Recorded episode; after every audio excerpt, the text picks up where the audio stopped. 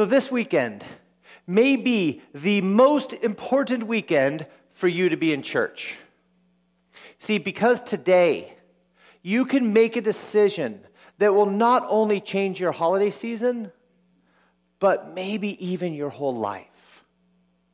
You see, this week, most of us will gather around with family and friends and celebrate Thanksgiving.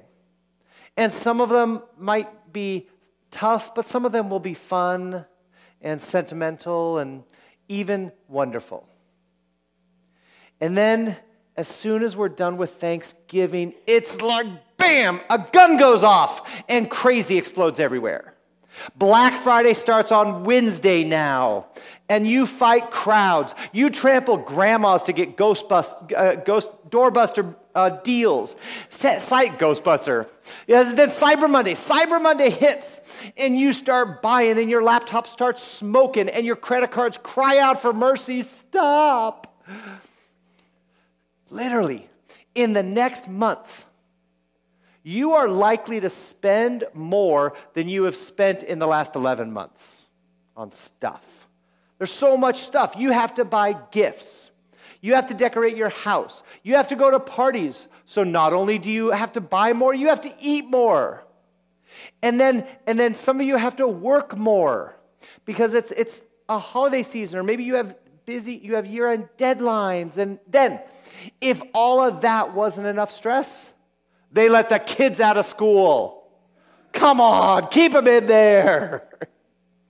And see, in fact, in research shows that we are entering into the most stressful time of the year. So I want to ask you this question. What do you want your the condition of your heart to be at the end of all of this? Do you want it to be exhausted, depleted, stressed? Or do you want a, a sense of wonder and peace where you can say, This Christmas, I think I did it right? Well, today we're going to talk about the one thing you can do to make that difference. And if you decide to do this one thing, it can change your whole holiday season. See, I love this sermon because I first heard it from my pastor over 30 years ago. His name was Kenton Beshore, and this was out in California. And it, it's amazing. And so I decided I wanted to share it with all of you. And it's fun, it's got a little bit of attitude to it, and it's got a whole bunch of audience participation. And see, this sermon is a bit of a Thanksgiving tradition around here, except that I had the, the unfortunate timing of introducing it the Thanksgiving before a global pandemic. So now I'm bringing back our tradition for only the second year. So it's barely a tradition by now. But I love this. And we're planning on doing this every Thanksgiving. Why? Because we need to be reminded of this every Thanksgiving. And so let me start with this. Let me ask you the question What is one thing that nobody has? What is one thing that nobody has? Enough. See, some of us have more, some of us have less, but none of us seem to have enough. We always want more more money, more success, more likes, more stuff. But more doesn't equal enough. More just wants, makes you want more. So, why do we always want more? Why do we keep wanting more? Well, the Bible answers that in one of the very first stories in creation. See, it says that when God created us, the world was perfect. And we lived in a world of yes, where God provided everything we needed. However, at the center of the garden, there was one place where God said no because he wanted us to trust him. And then the tempter came and he said this Did God really say? I mean, he's withholding something from you. See, the only thing you don't have is the one thing you need. then you would be significant. Then you would be complete. Then you would be powerful. Then you would be like God. And then, then the next thing that, that the tempter said is, Is God really good? That's something good he's withholding from you. He's holding back. And then, third, the, temper, the tempter said, Can you trust God? You should not live in humble obedience and dependence on Him. You should take it for yourself. If He's not going to give it to you, you should take it. Then then you will become everything you want to be. So, do you see Satan's diabolical plot? See, Satan's great temptation for every one of us every single day is for you to take your eyes off the many things your Heavenly Father has given to you and focus on the one thing you don't have. And nowhere is this more prevalent than during the Christmas season. So, what if you got everything you ever wanted? Have you ever thought about that? What if you got everything you ever wanted? You see, you probably would say, I'd finally be happy. I would finally have enough. No, you'd have more, but you wouldn't have enough. And see, God went out of his way to answer this question what would happen if we got everything we wanted?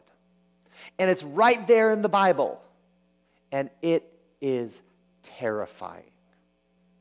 See, in the Old Testament, God tells the story of his people, the Israelites. And around 1500 BC, they were slaves in Egypt. Now, if you were a slave, what is the one thing you would want? You, what's the one thing you would want? Freedom. You would say, if we could just be free, then we'd be happy. So God freed them.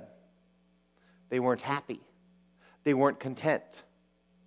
So they said, if we could have wealth, we've been living in poverty and slavery for hundreds of years. If we just had wealth, then we'd be happy. So God enriched his people with money, livestock, possessions. He gave it all. Even then, they weren't satisfied. So then they said, you know, if we could have hope, if we could have a promise that good things would come to us, then we'd be happy. So that's what God did. God gave them a promised land and a promised life, full of abundance. And yet they weren't content. So then in the desert, God provided food and water for over 2 million people. He gave them manna, which was, this was the perfect traveling food. See, if you think chicken wrapped in foil is the perfect traveling food, no, no, no, no man is the way to go. It was this thin, nutrient rich wafer, and it would show up every single morning. They would have manna. But they complained about the manna. See, they prepared it every way they could. They made baked manna, boiled manna, fried manna. They had manna on a stick. They had manna burgers. They had manna cotti. They had manna banana cream pie. And with all of that, they still complained to God. They whined. If you would just give us meat, then we'd never ask for anything else. So God literally had quail fly into the desert. They were knee deep in quail. It was a miracle. And still, they weren't grateful. They complained. And that, that complaining attitude literally created a plague in their body and it killed them. Listen to what it says in Numbers 11. Therefore, the place was named Kibroth Hattaavah, which means graves of craving, because there they buried the people who had craved other food. What happens to us when we get everything we want? We die in a grave of craving. You may have more, but you never have enough. So, how do you save yourself from a grave of craving? How do you prevent this from happening? Well, it's actually one of the most repeated phrases in all of Scripture.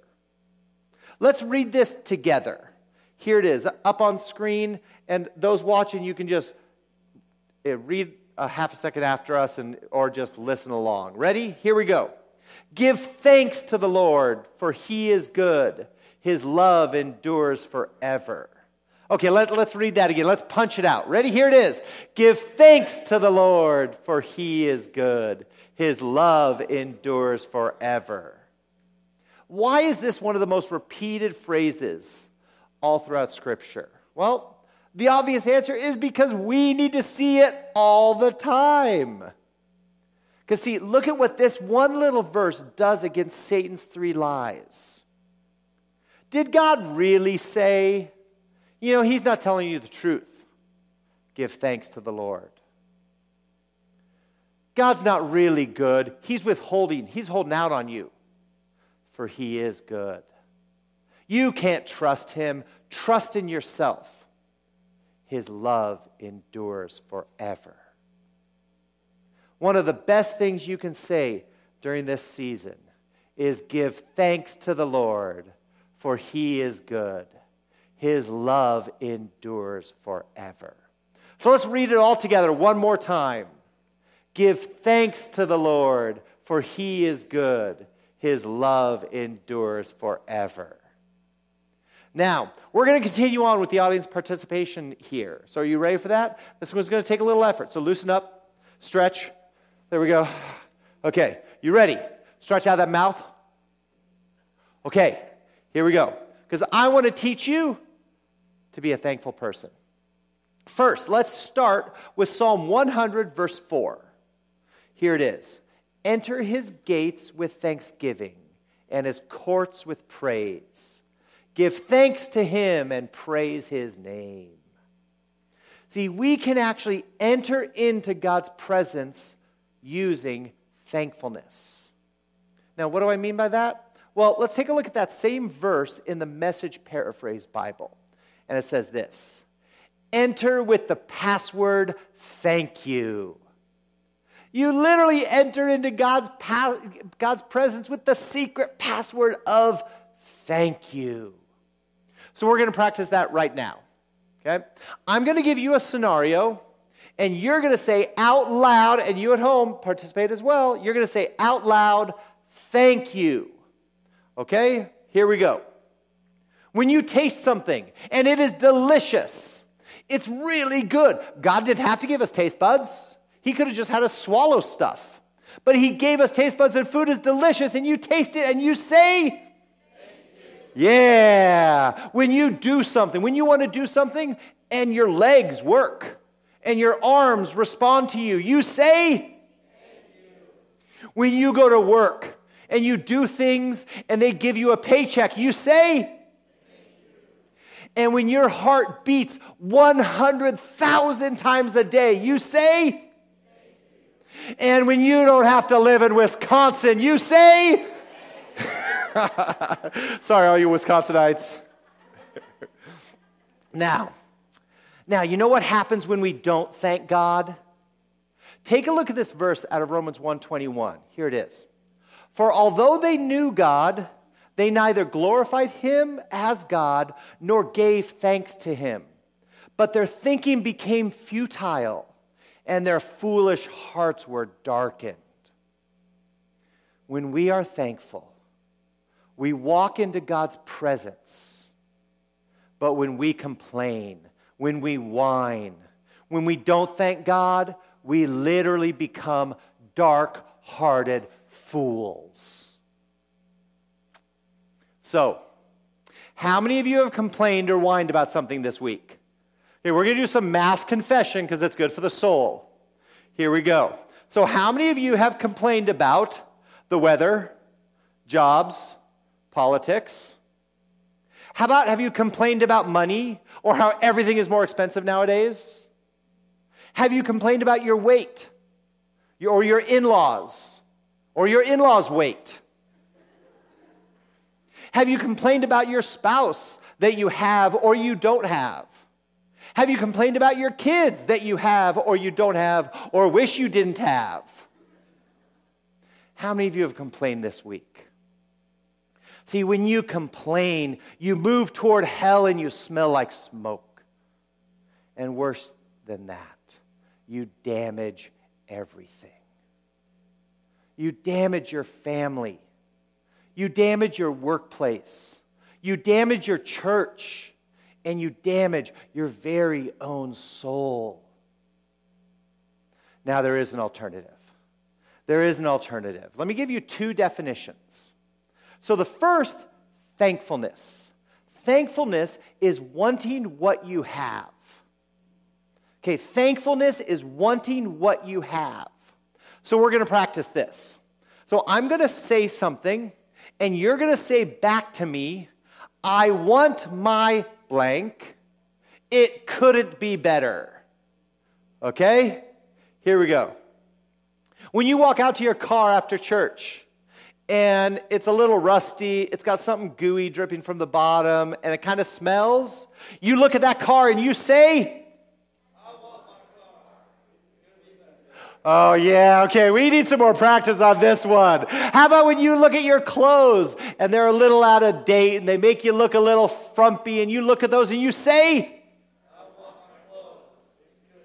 Yeah. How about you go to work and you get frustrated by your boss and those turkeys you work with? You say, yeah, and how about you look at your body in the mirror and that body that God gave you and you say, Really? Even that? Yes, even that one. Yes. You see, when you, when you want what you have, you are living a thankful life. You are rejecting Satan's lies, and you are abiding in God's presence. Now, let me give you another definition contentment is not wanting more.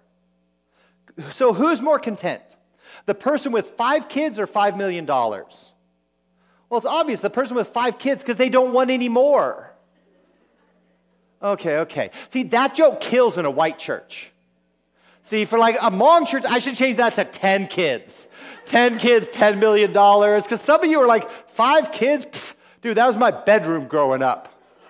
Come on. but think about it. See, the reason contentment is so hard for us is because we always want to be there. See, we're here, but we want to be there. Because if we could be there, then we'd be happy. If we could be there, then we'd be satisfied. I'm not content here, but I'd be content there. Well, let me in on let, let me let you in on a little secret. The people who are there, they want to be there.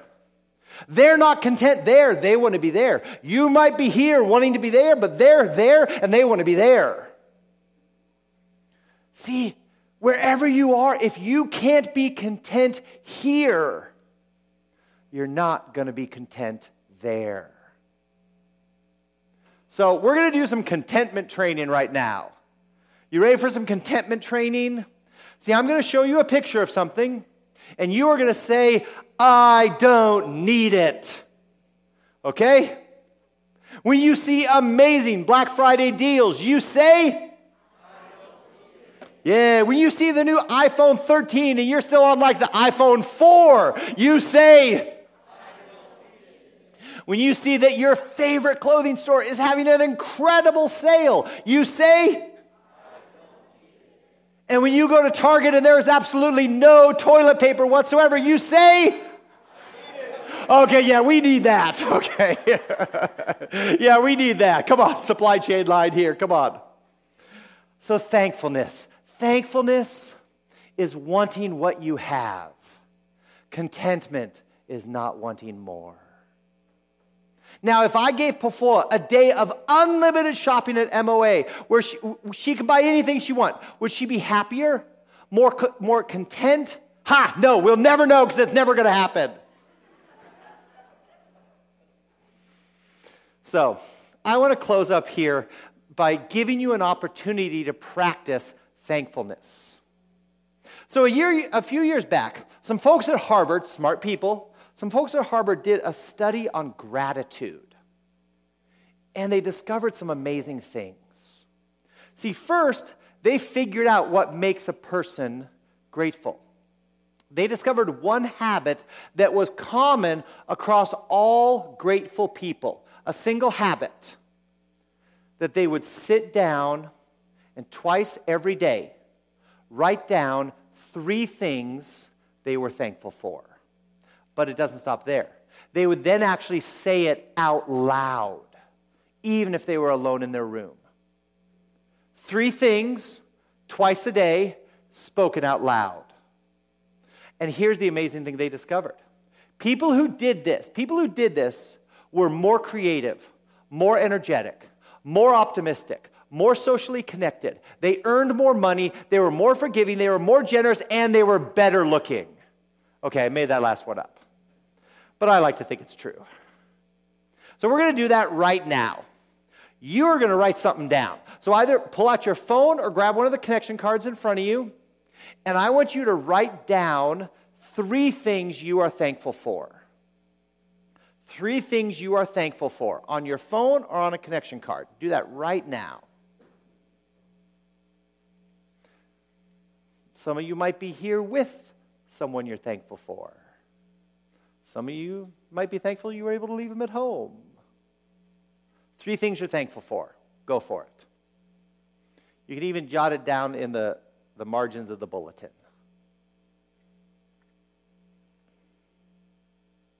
Now, you at home, do this as well. Grab a, a, scrap of paper, your phone if you're not watching it on your phone, and I want you to write down three things you're grateful for. Go ahead and write them down.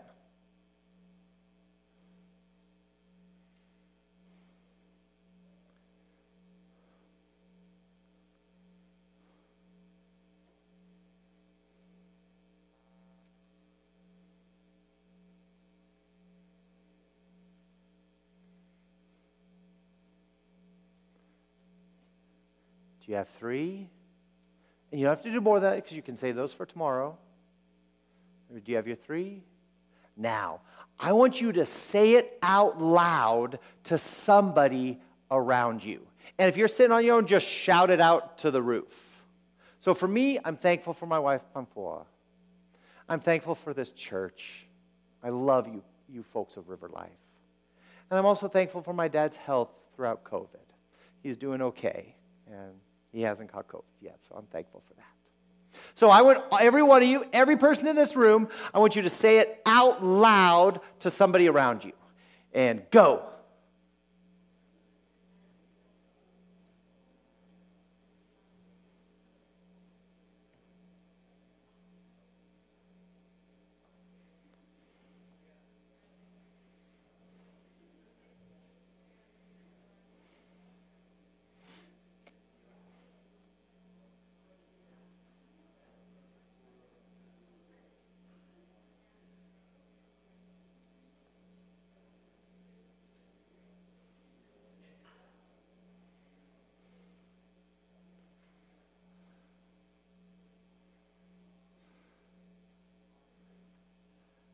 Do it? Did you say it out loud?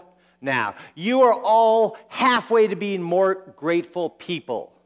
And I can tell you're already 50% better looking. That's good because I have to stare at all of you every Sunday anyway. So, at the end of December, what do you want the condition of your heart to be? Practice thankfulness. And God says you enter into his presence and you resist Satan's lies. Be thankful, be content, and get ready for a different kind of holiday season. Join me in prayer.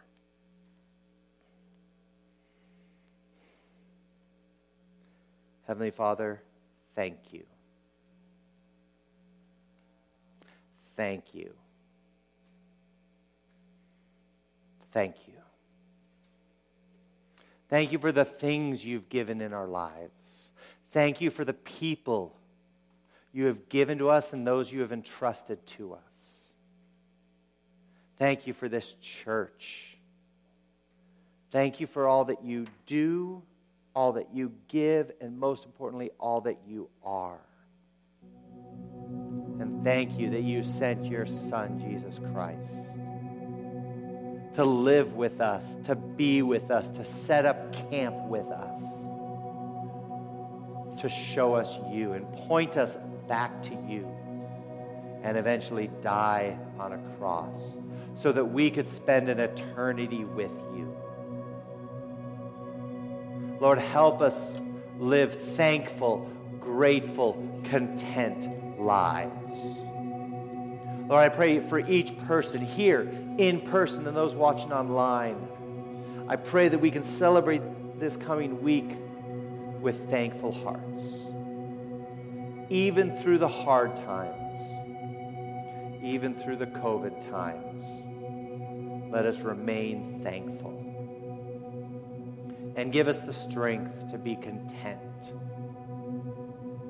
with what you have given us.